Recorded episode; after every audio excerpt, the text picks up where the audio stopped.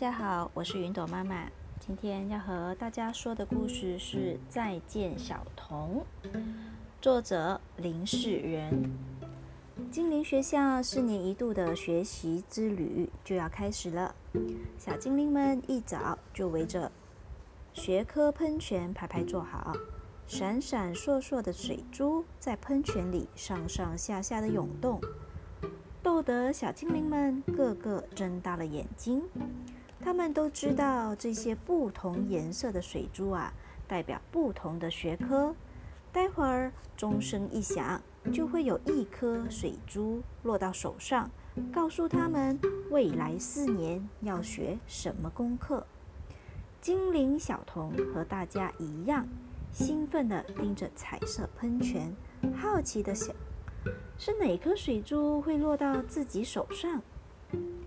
当。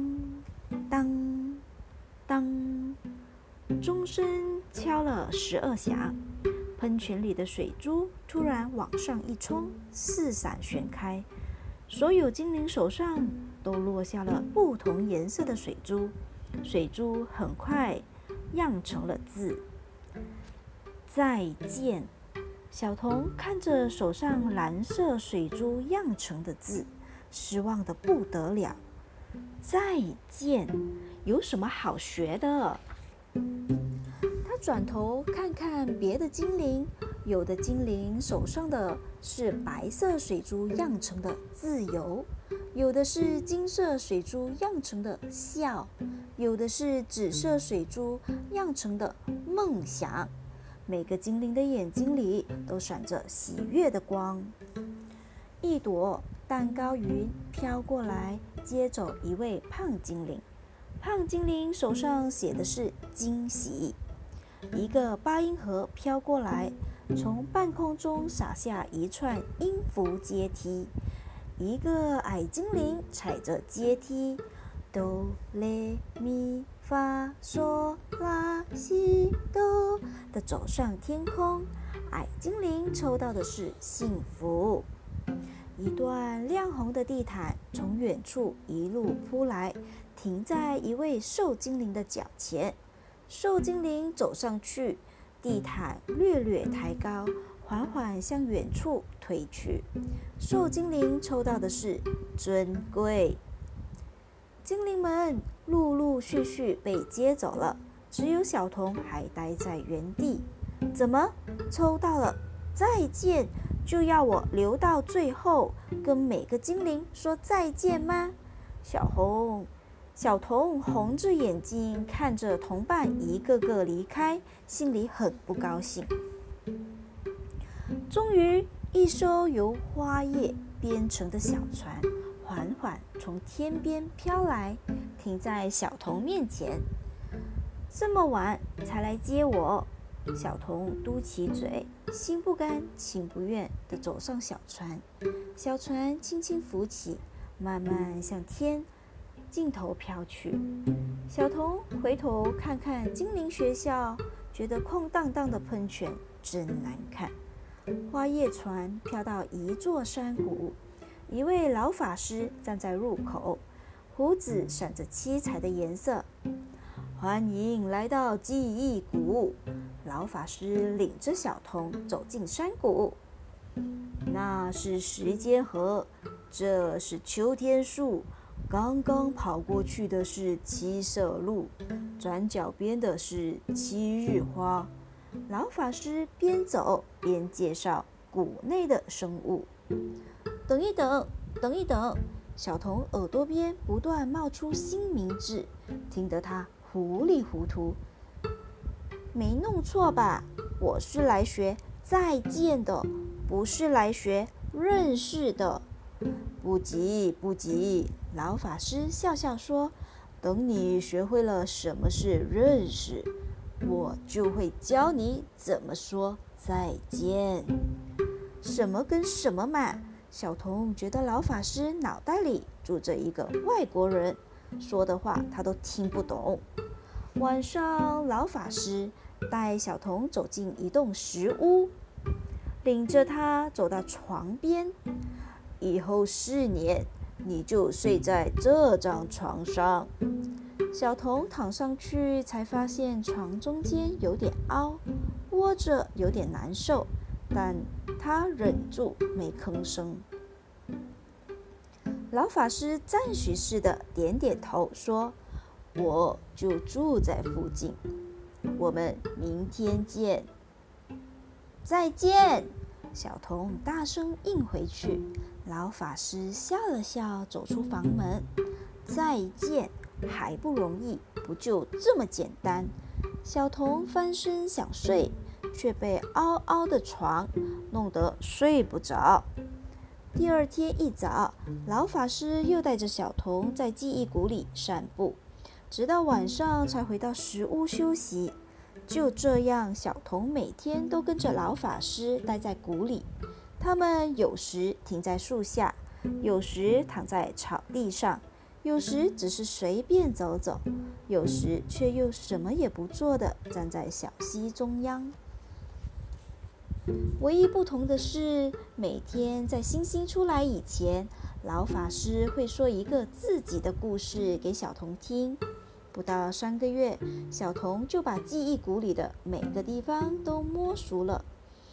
可是，认识记忆谷里的所有生物，却整整花了他半年的时间。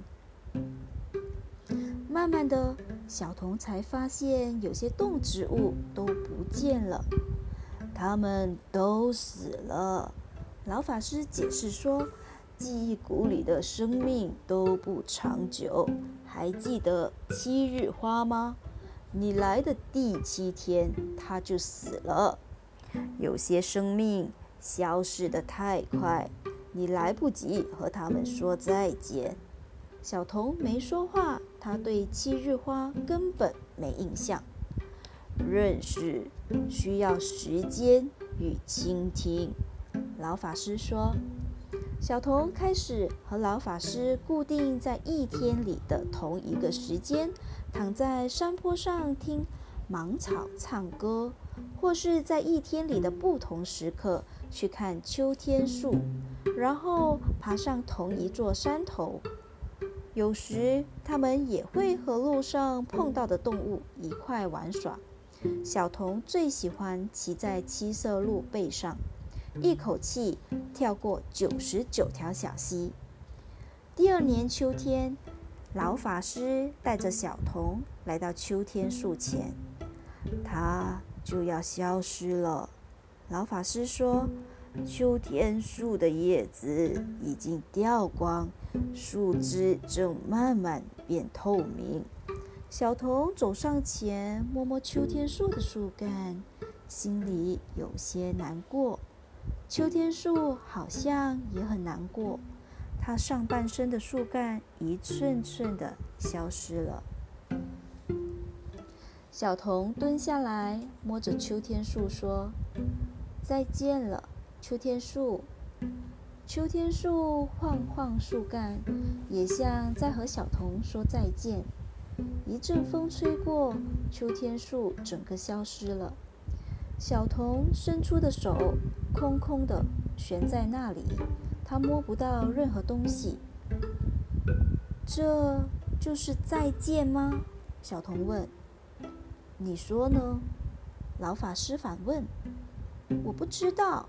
小童摇摇摇头。我觉得我还不认识他。你不是已经知道他的名字吗？跟他说过话了吗？老法师又问。可是我觉得我还没有真正了解他。小童说。他也还没有完全了解我。第二天。老法师开始要求小童每天也说一段自己的故事，来交换他的故事。小童本来以为自己的故事一定没几天就说完了，但是奇怪的是，只要一看到老法师期盼的眼神，小童立刻就会想起一段他几乎忘掉的往事。更奇怪的是啊，小童竟然开始喜欢老法师了。从老法师每晚说的故事里，小童发现老法师也曾经是一个淘气的小精灵，也曾经在魔法大考时作过弊，还曾经逃家好几次。小童最喜欢听老法师讲他年轻时的流浪故事。为了体会树的感觉，年轻时的老法师竟然变成松树，在山坡上整整站了两百年呢。只有异地而处，你才能真正知道对方的感受。老法师说：“异地而处。”似乎挺好玩的嘛。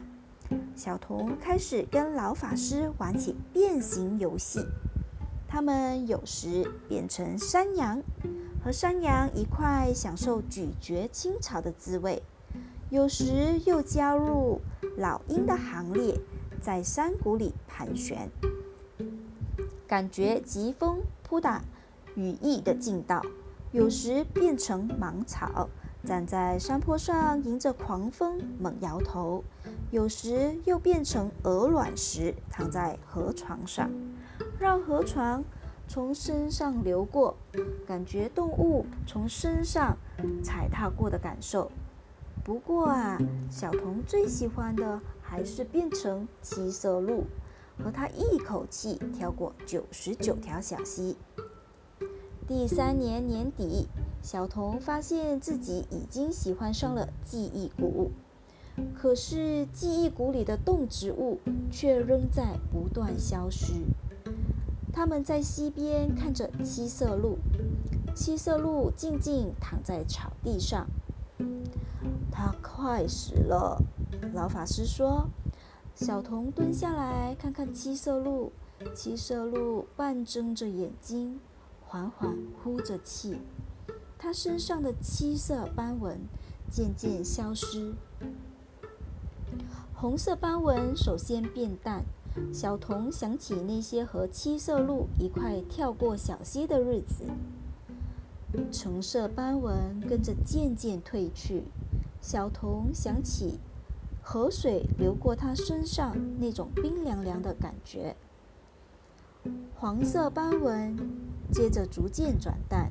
小童想起芒草在风中歌唱的声音，绿色斑纹不再显眼。小童想起他早已习惯了凹凸床铺，蓝色斑纹暗了下去。小童想起那他来不及说再见的动植物朋友。电色斑纹渐渐消失，小童想起他第一次见到记忆谷的情形。